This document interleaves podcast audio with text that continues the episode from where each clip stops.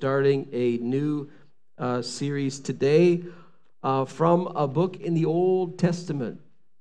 It's the book of Daniel. The book of Daniel. So we're going to be in here for several weeks. This is a fantastic, um, exciting, and complicated book in some ways. This book, you talk about young people, you want to see a book that inspires young people and challenges young people, it's the book of Daniel. I am going to try and do it in as simple a way as possible, but it has a major, major theme to it. And that is that God is in control. He's in control. And the book addresses a, a period of time, but it addresses all time. It has a grand scope and vision of the future, way beyond its time, even beyond our time. And I like to call it a, book about future hope, but found in the past. Uh, one thing uh, has been said about history is that we never learn from history. And you're going to see things in the book of Daniel that are like, man, that's that's deja vu all over again. We're living that today. How come we don't learn? Okay, you're going to see things like that. The book is um, it's bizarre in the sense that it has narrative in like the first six chapters. So narrative is really easy. You see a story, you can follow a story, you can follow the people in the story. But then it dives into a whole different type of literature and it's into like an apocalypse type literature, almost a bit like Revelation in the New Testament. In fact, Revelation copies things from Daniel and airlifts certain phrases from Daniel and certain concepts from Daniel, drops it in to, to the book of Revelation. So it's bizarre, this book of Daniel, and it is uh, the most criticized book in the Old Testament, along with, I would say, the book of Genesis. I mean, the scholars rip this book apart right from the very first verse.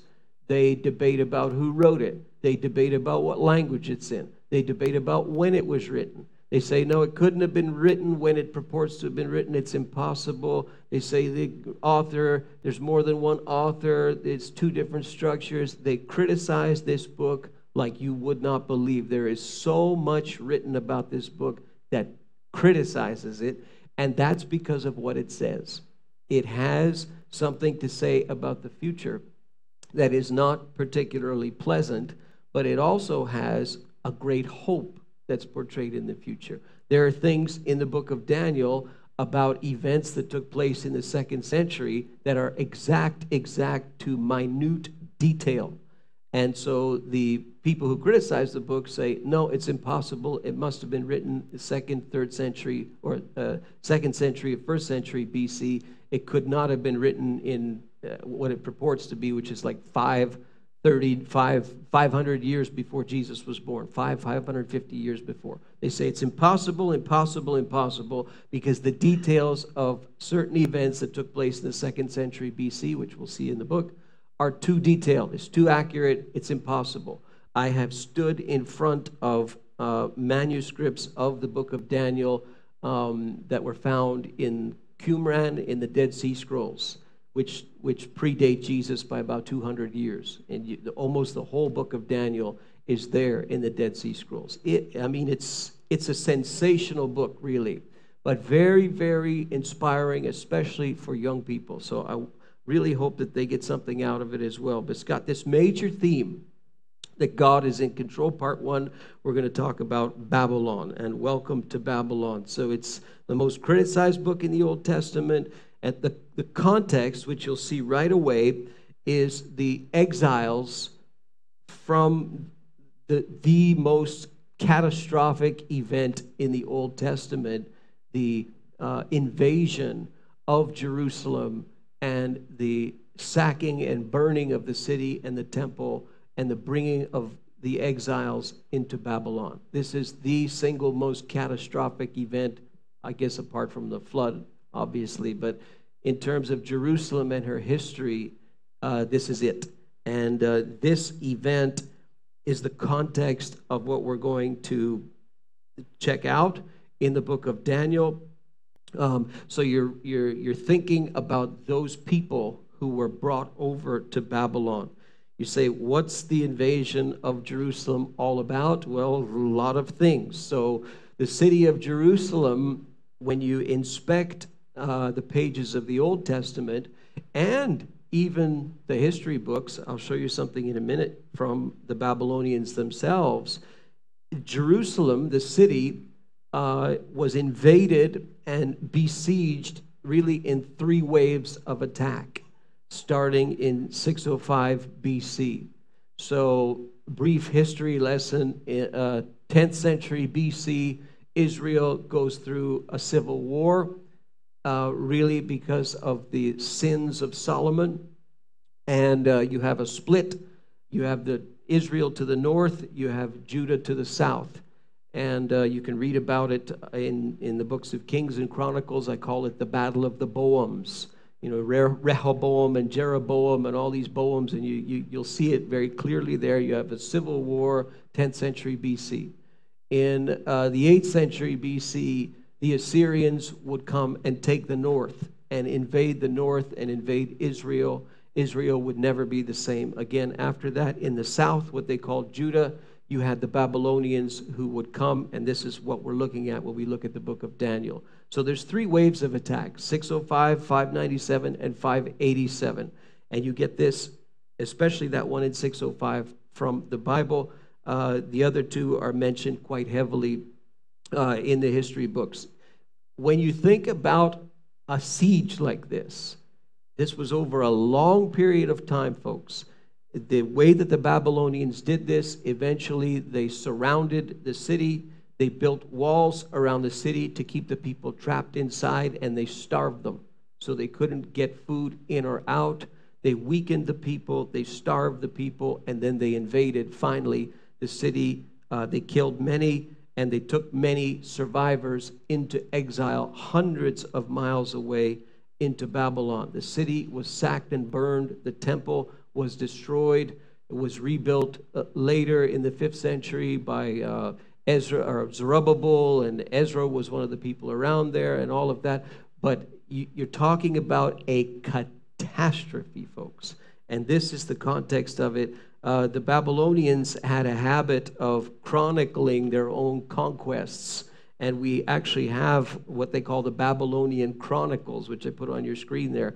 That little that little uh, clay tablet is only like eight centimeters by six centimeters, very famous, and it actually corroborates some of the things that you see in the scripture. Uh, this is written in the old Akkadian on a clay tablet. This thing is you know 2,600 years old. It basically says in the seventh year of Nebuchadnezzar, who's the king of Babylon the, the king took his army, he invaded, he besieged what they called the city of Judah, which we know as Jerusalem, conquered the city, took the king uh, uh, Jeconiah into exile, installed another king, Zedekiah, in his place, uh, and they received tribute from Zedekiah and returned to Babylon. That's the beginning of those waves of attack. And eventually, Zedekiah would rebel against uh, Babylon and that's when things got worse and worse and worse. And they built that wall around the city to trap the people, starve the people, invade the land, kill the people, and bring them into exile. And you see this, you want to do a little Bible study, you can read Second Kings chapter 24, chapter 25, Second Chronicles, same thing, verse 30, uh, uh, chapter 36. Jeremiah the prophet refers to it, Ezekiel the prophet refers to it. It's a massive catastrophe. And this is the context uh, for Daniel chapter 1. Okay? And you can, it's really, really easy to read, straightforward uh, uh, narrative.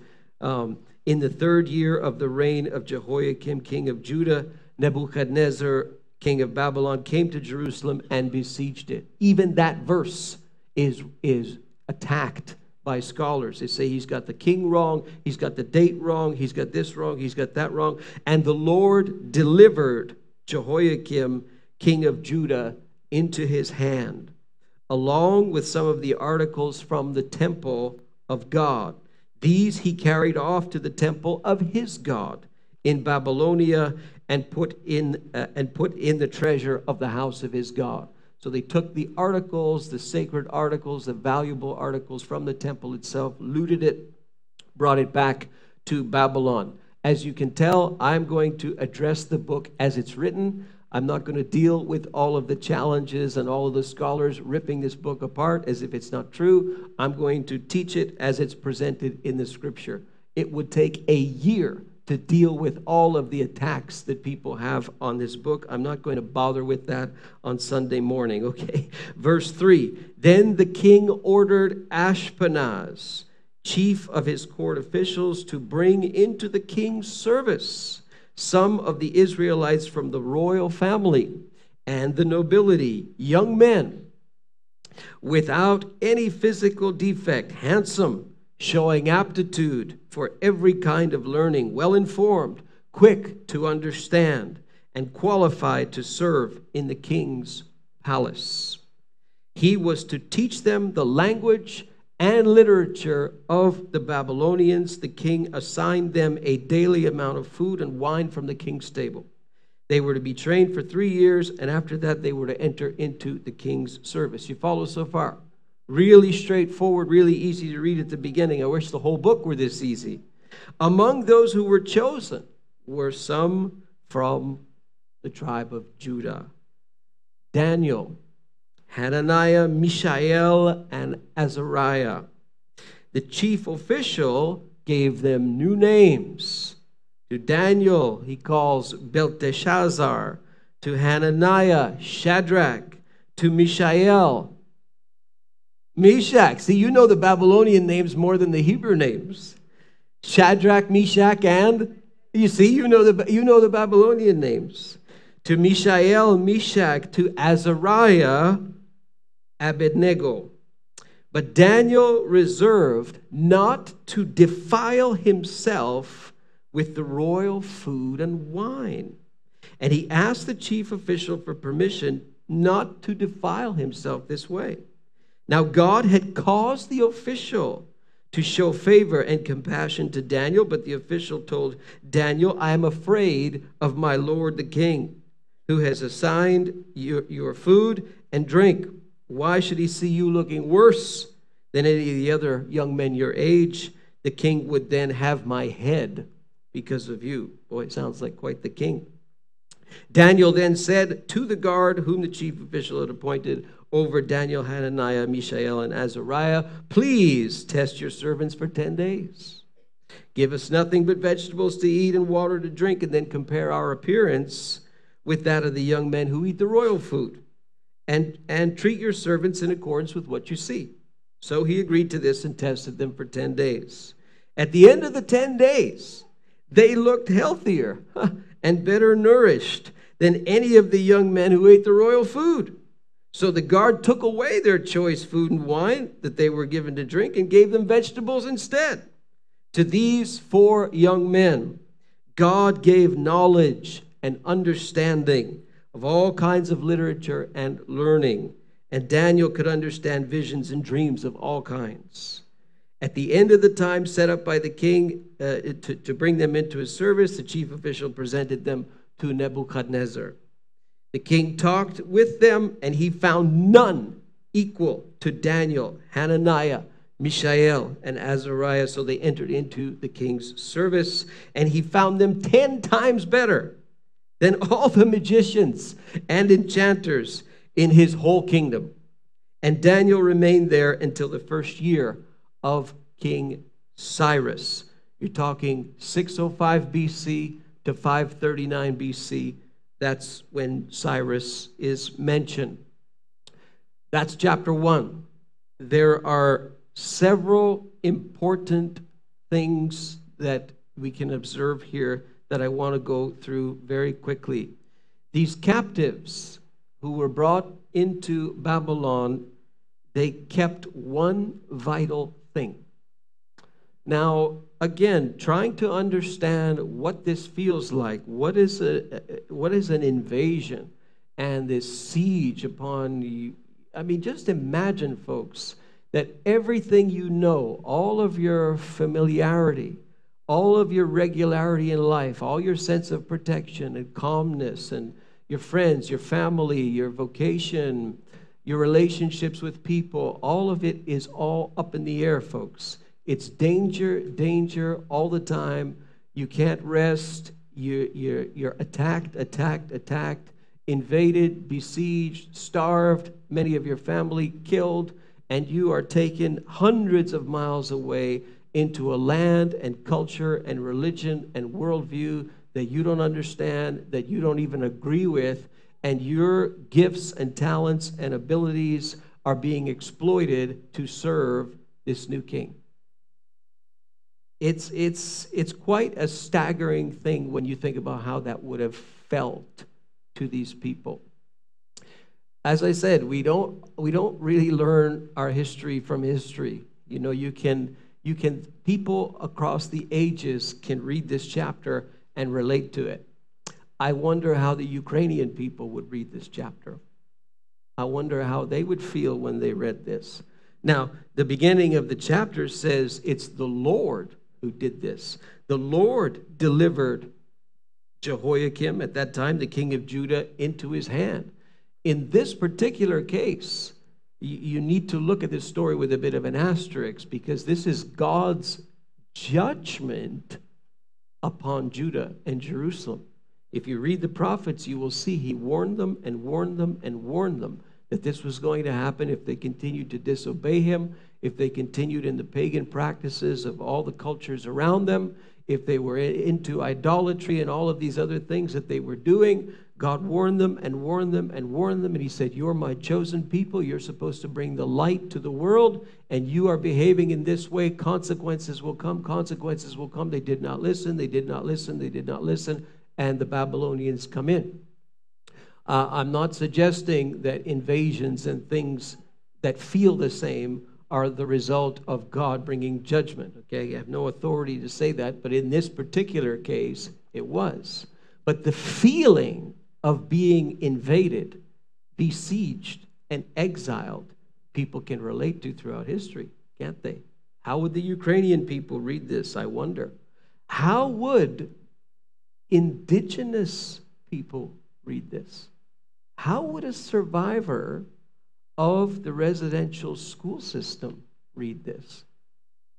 They were plucked out of their culture, their heads were shaved, their names were changed, they were indoctrinated into Christianity, folks. That's done in the name of Christianity, that thing.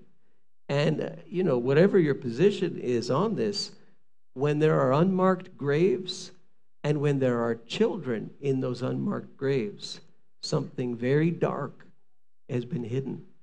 And I wonder what survivors of that system would feel if they read this chapter. They'd probably say, Wow, I know what they were feeling because I felt the same way. Everything was taken away from me.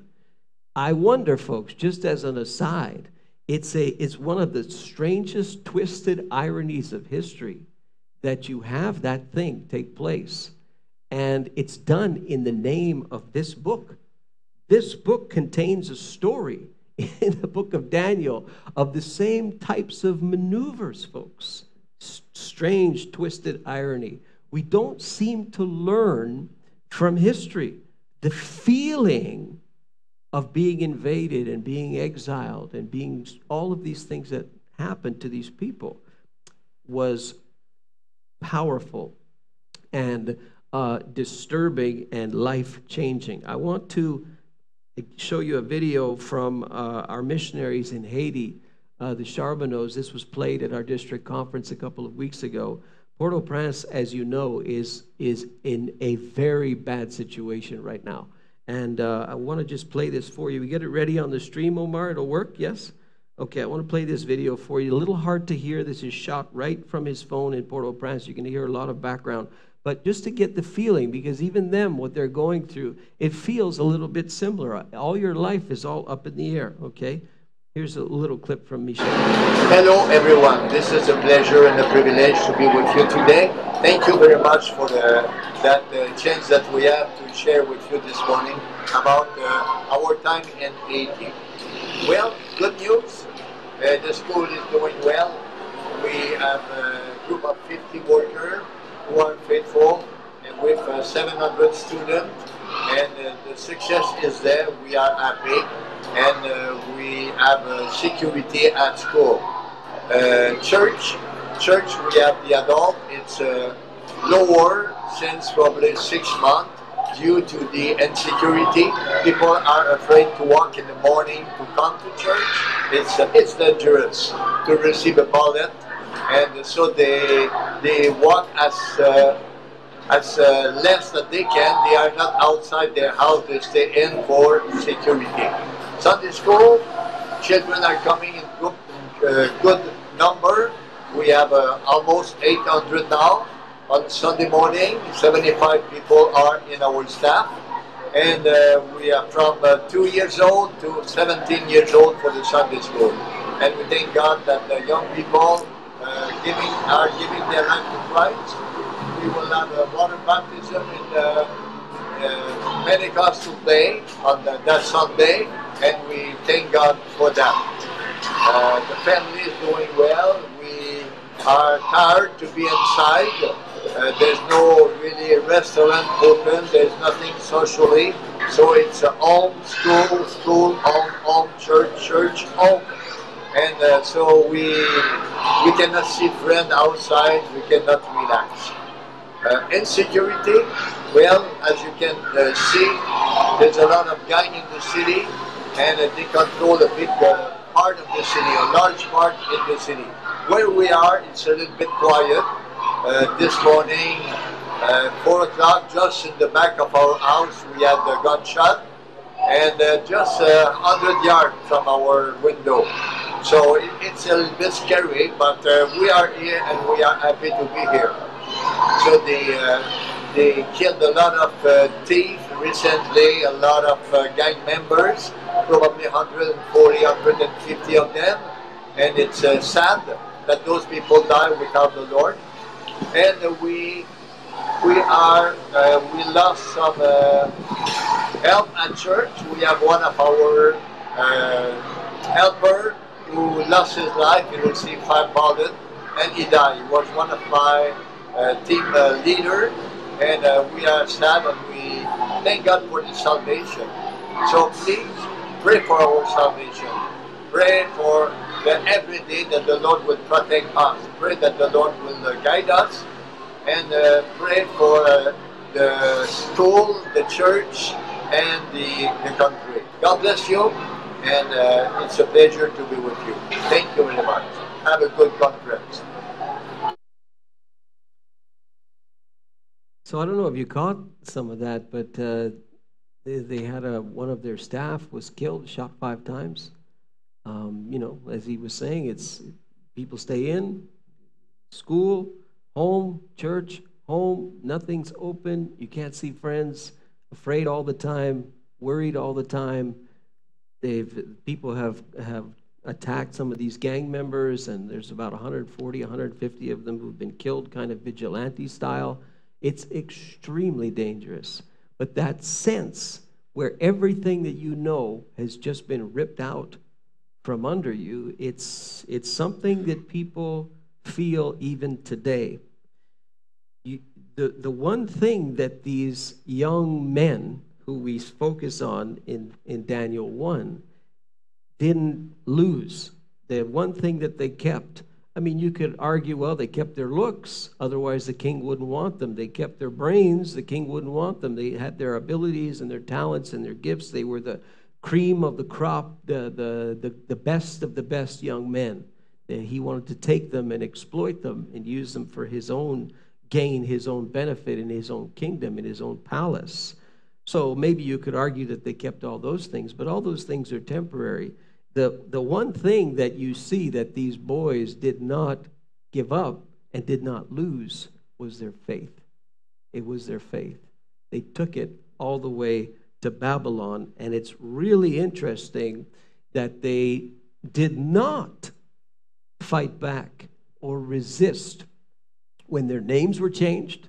You've got Hebrew names that have connotations about God and so on, and it changed their names re educate them, indoctrinate them. They didn't object to a change of names.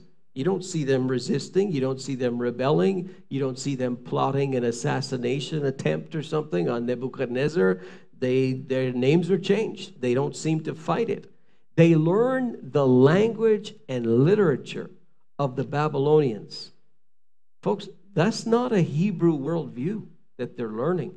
They're learning stuff that would be counter to what they understand about the world, what they understand about their God, and they learned that the language and literature.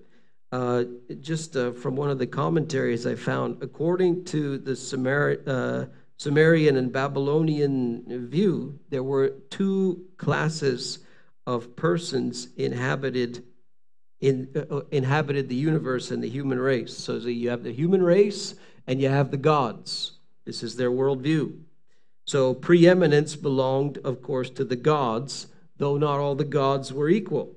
At the lower end of the divine scale came a host of minor deities and demons, while a trinity of sorts of great gods, Anu, Enlil, and Ea, stood at their head and a lot of these gods had things to do with nature. They're learning about magic, they're learning about sorcery, they're learning about charms and astrology and all of these things that were banned by their view. The Hebrew worldview, the view that they got out of what we call the Old Testament or just the law, the first five books of Moses, banned all of these things. And they are learning these things apparently without resisting. They learn it. Doesn't mean they believed it, but they certainly did learn it. But what's the one thing that they resisted in all of this? Curious the food and the wine. Now, you'd think that these young men would be hungry. You know, most young men are hungry. How many of you you got, you know, young boys, teenagers in your house? I know one, she's got five. They're, they're hungry, aren't they? I know another one, he's got four. They're hungry. You need a, like a second mortgage to, to feed those boys, right? And you would think that they would eat this food. You know, this is this is good stuff. This is from Nebuchadnezzar. This is choice food and wine. This is good stuff. No. They it says they resolved not to verse 8, Daniel, and it's implied that he's speaking on behalf of his friends, resolved not to. I don't want this food. I don't want this wine. Now, it would be easy to say, well, it's because the food wasn't kosher, so to speak. It's not following the dietary laws of Moses. Okay, granted, but all the food in Babylon wouldn't, wouldn't be, they wouldn't be able to eat any of it if, if you go by that logic. And why the wine as well? There's no ban in, in Moses about wine. So why the wine as well? And uh, what some scholars lean to, and I think there's some truth to this, is that the implication of Daniel and his friends eating this food would, would be that they were almost like friends with the king it would be almost a sense of fellowship, almost a sense of covenant to eat his food. And so they're like, no, we're not going to eat his food. We don't care how royal it is. We're not going to eat it. And they refuse to do that. And it's curious that how they go about this. They they go to the chief official who's who's over them and they say we don't want to eat this food and God gets involved in it. It says God had caused the official to show favor and compassion to Daniel. And then the official says, Yeah, but I'm afraid of the king. Because if you don't eat this food, there's going to be an obvious difference between you and everybody else. Because this food is so good, it's going to make you good looking. And, and it, it, even though you're good looking now, if you don't eat this food, everybody else is going to be better looking than you. It's going to be obvious that you haven't eaten the king's food. He's going to be very upset with me and he's going to execute me. Again, it was more than food is the, the, the idea. It was a kind of a entering into almost like a covenant or a fellowship or an, an, a relationship with the king. and they wanted no part of this. And so they say, well, let's do a little science test then. Give us what comes out of the ground, give us vegetables and water, and let's do a little science test. After 10 days, look at us and look at them, and you do what you want with that. So it's quite very, very bold, but you can see right off the bat, these boys took their faith into Babylon. And they would not compromise it. They would not give it up. They would not change it. You, they learned the language in the Babylonian uh, uh, literature, the Babylonians, fine.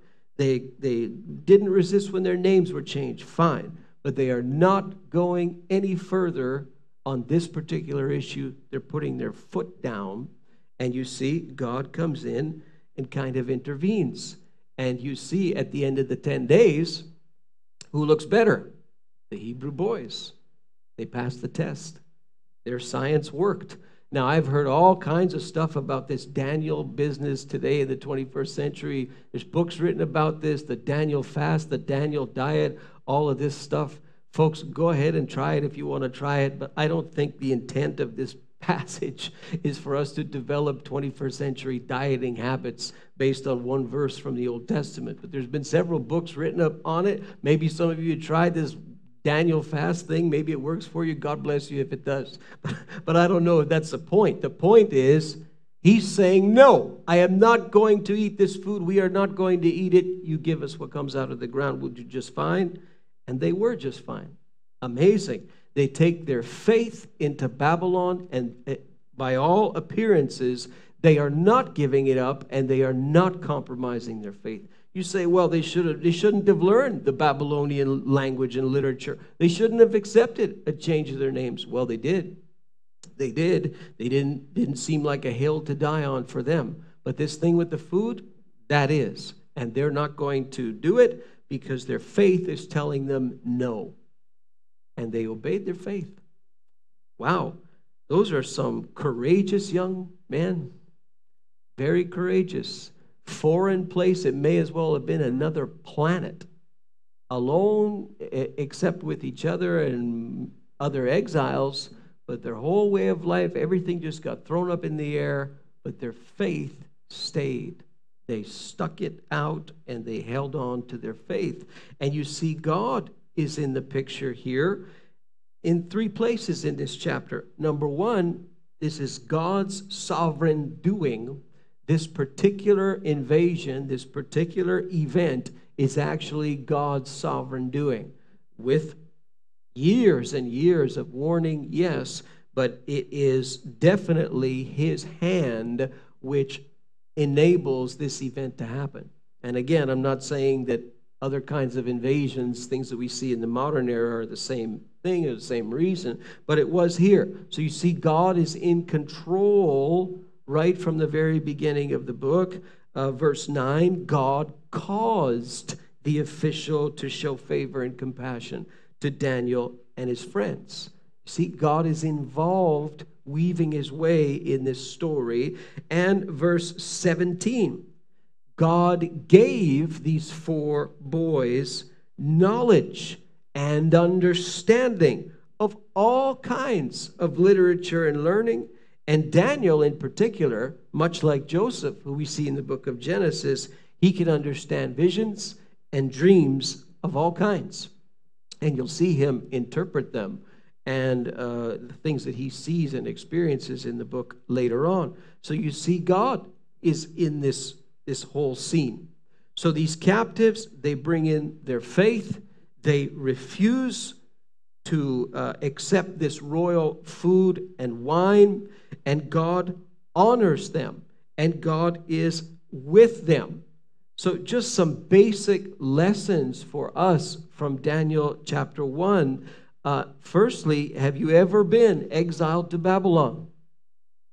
Say, well, no, I've never even been to Jerusalem, much less Babylon. I'm not talking about in an actual literal geographical sense per se, but that sense that everything in your life just got upended, and in your case, for no fault of your own. I mean, yes, this whole thing was predicted, and yes, God warned the people, but Daniel and his friends are young. They weren't involved in all of these things that all these ungodly kings did and all these ungodly people did and the, their forefathers and so on. And then finally it comes down to this point where the Babylonians come in. They're young boys. Maybe they're teenagers at best. I mean, they're, they're probably not old enough to fight. Nebuchadnezzar doesn't want to use them in the army. He wants their brains, he wants their intelligence, he wants their acumen, he wants the, the, the top of the class. He wants the honor roll students. These are young people. So they're probably saying, What did we do to deserve this? We didn't do anything to deserve this. And here we are stuck in Babylon. Here we are thrown, our lives are just thrown up into the air. Has that ever happened to you? You ever had your life thrown up into the air and you can't rely on anything anymore? All your friends, all the familiarity of your life has just been thrown out the window. Everything changed. It was no fault of your own. Everything just changed totally beyond your control. You're in an alien place, in an alien kind of atmosphere and you feel like you're a total fish out of water you feel like you don't belong you feel it's all these emotions that you go through when you're in exile you ever had someone exploit you, take your gifts and talents and try and exploit them and use them for their own benefit? You ever had your name changed in that sense? So we can relate to the experience and the emotion that these people would have felt. And you don't even have to have a literal invasion take place for that to happen. All of us, we have those Babylon exile seasons in our lives. What do you do to cope with that? Well, I mean, firstly and obviously, the, the, the, they kept their faith, these boys. And that's what you have to do. You have to hold on to the things that you believe, no matter where you are, no matter what, what sense of emotional conflict you're having, no matter it's like a it's like a tray of cookies and they're thrown up in the air and they're just hanging there, and that's your life. Well, is your faith still there? Do you still have your faith? Is your faith still sustain you? Well, it did with these boys. They were able to hold it, they were able to stick it out, and they behaved in accordance with what they believed. So you got to hold on to your faith when you're in Babylon. But look at what these boys did. This is one of the most fascinating parts of the story is that they learned a worldview, a language, a system, a religion, a philosophy, a way of life that they were opposed to. Their, their religion would have been opposed to just about everything that they were learning at Babylon High. And yet they still learned it and did not compromise their faith. So they were able to engage in an ungodly culture and not be overcome by that ungodly culture. At the end of the chapter, the king looks at them and says, They're 10 times better than all the magicians and enchanters in my whole kingdom. They're smarter than everybody.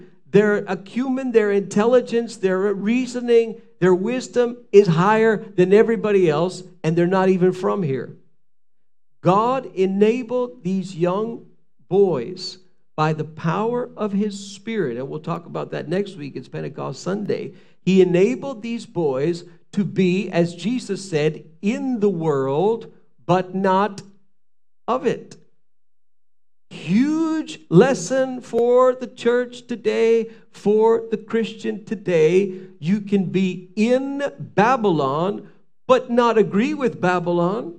You can learn all about Babylon. You can learn all about the, the, the culture around you and the religious view around you and the secularism around you and the postmodernism around you. You can learn all about that, folk. You don't need to be afraid of it if your faith stays strong. And they did this and still didn't compromise. They became experts in a worldview and in a, in a, a language and in a culture that they were opposed to, and yet they were experts in it the king recognizes their expertise.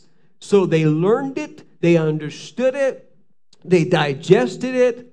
They didn't believe it, but they understood it. And that is the call of the modern Christian today. You can't bury your head in the sand, folks, and be an effective witness for Jesus. You can't.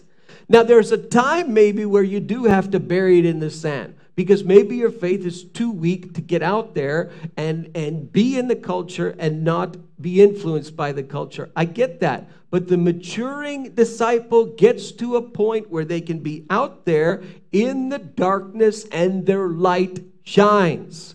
And this is exactly what we will see in the book. You're going to see Daniel rise in authority and position and power because he stayed in the culture but was not overcome by the culture. It's an amazing lesson for us. And parents, I know you got to navigate with your young people what you expose them to and what you don't expose them to, and all of that stuff. I've been through that. We've been through that with our own daughter. But let me tell you, folks, they're learning and seeing things that you don't even know. You'd be shocked at some of the things that they see and look at and listen to. You would be shocked as parents. You can't hide them from it forever, folks. You're going to have to let them see it and teach them to discern, to be in the world but not of the world. To be you can become an expert in all of these things around and not agree with it. You can, folks. And you know, big issue. Like, you need to learn LGBTQ. You need to learn what all of that is. You need to learn how these people think. You need to understand what they think and what they feel if you are going to share your faith with them. Without condemnation, folks, you need to understand their position. It doesn't mean that you agree with it, it doesn't mean that you compromise. It means you understand. You understand the world that you are living in and the worldview that people have.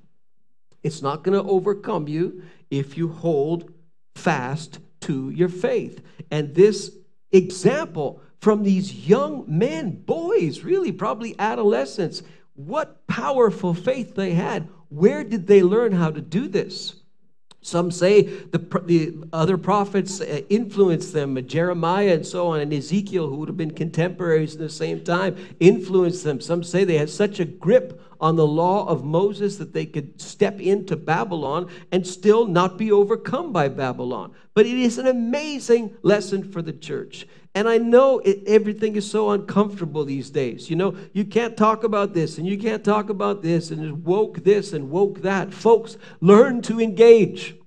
Learn to engage your non Christian friend and neighbor and schoolmate and, and uh, teammate. Learn to engage, learn to understand, become an expert in what they understand and think, and you will win their respect so that you can dialogue with them about the King of Kings about Jesus. He said, In the world, but not of the world. And finally, if you honor God in resolve, he will be with you. I love this little passage. Daniel resolved not to defile himself. He made a distinct decision he resolved it. He it's a resolution. It's a it's a choice a firm choice that he makes. I will not do this thing here. I'm putting my foot down. I resolve not to. And right away you see god working. God is with him. God is on his side. And with these hebrew boys side wait till you see what they have to endure in the upcoming chapters. It's a life or death situation that they have to endure, and you see God will march into the flames with them. You see, God will be with them because they are choosing, resolving to honor Him. And there comes a point in your faith where you're going to have to take a stand, where you're going to have to say what side you are on. Yes, you do so with gentleness and respect. Yes, you do. These boys did, but they made their position clear. And they were it was very obvious to everyone what side of the line they were on. You're going to see people conspire against Daniel because of the side that he was on. They know it very well, and so they're going to conspire to have him killed because they know what side he's on. And we live in a time now, folks, where you're going to have to put your cards on the table. As a Christ follower, you're going to have to. Do you do it with gentleness and respect? Absolutely. Do you become an expert and understand the culture around you? Absolutely. Do you engage with your non Christian friends who have all kinds of crazy ideas and lifestyles? Absolutely. But you put your cards on the table at the same time. And you say, This is the side that I'm on, and this is the resolution that I make before my God, come what may. And when you do that, you're showing maturity as a Christ follower. And this is what God calls you to. He calls you to maturity. Honor God in resolve, and God will be with you. You can learn an ungodly worldview and not compromise. And even when you are in Babylon, you can hold on to your faith. Would you stand with me? And uh, Simon and whatever band members you're in the room you want to come and play just wind up the service. Father, I pray for each person who's in the room here. I pray for those, uh, our online audience. Lord, I, think of our, our children who are out in the hall and in screen 11 right now. I think of the, the, the young people in this room, young men in this room, young women in this room. And uh, Lord, what a time we live in today, what challenges we face today. And even 2,500, 26 years ago, maybe it wasn't all that different. And so I pray, God, that you would, you would capture people's hearts and you would fill us afresh with the power of the Spirit of God.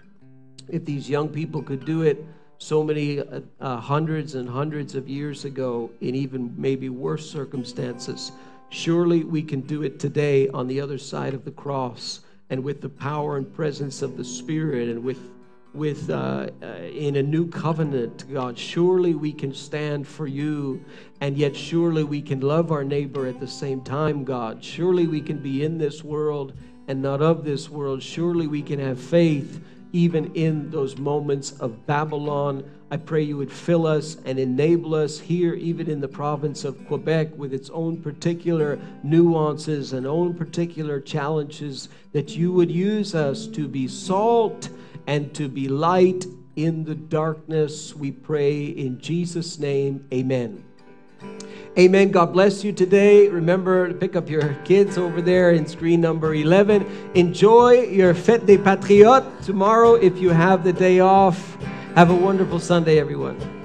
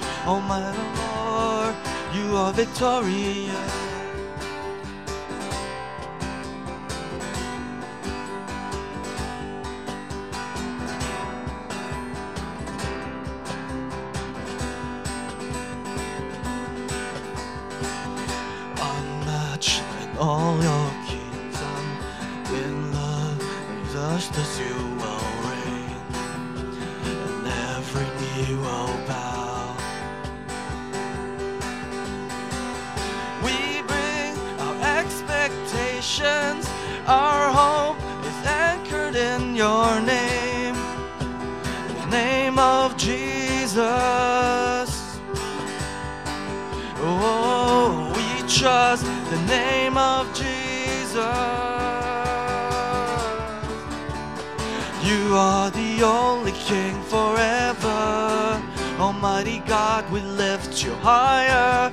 You are the only King forever, forevermore. You are victorious, you are the only King forever. Almighty God, we lift you higher. You are the only King forever, forevermore. You are victorious.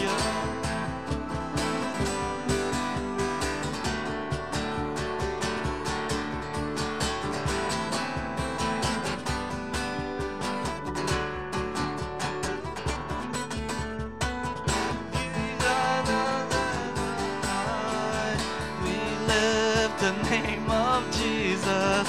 From age to age you reign. Your kingdom has no end. We lift our banner high. We lift the name of Jesus. From age to age you reign. Your kingdom has no end. You are the only king forever. Almighty God, we. You are the only king forever, forevermore. You are victorious, you are the only king forever. Almighty God, we lift you higher. You are the only king forever, forevermore. You are victorious.